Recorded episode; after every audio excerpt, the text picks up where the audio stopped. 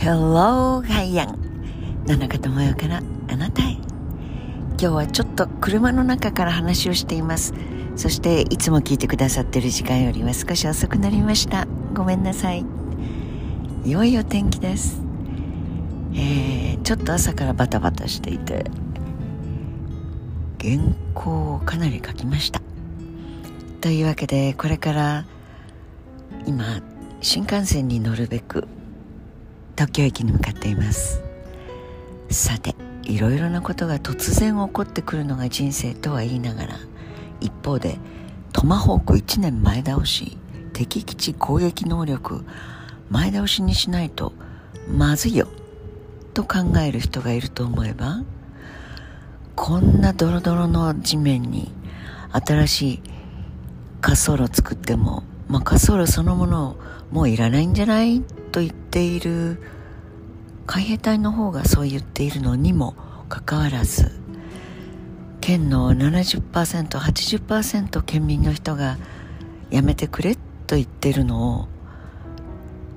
最高裁まで行ってそれやっぱり国の方が偉いんじゃない？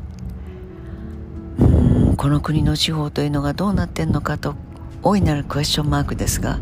この件に関しては時間を無駄にするわけにはいかないと国がその島の人たちの総意を無視して早く工事をやれって言ってるだろう裁判所もという形で強引に県知事を相手にとって提訴をしているんだそうです。時間についての考え方のみならずそれを決めているのは社会における大事なことというのを人殺しができるという名の愚行の戦争を早くやりたいという時間の使い方と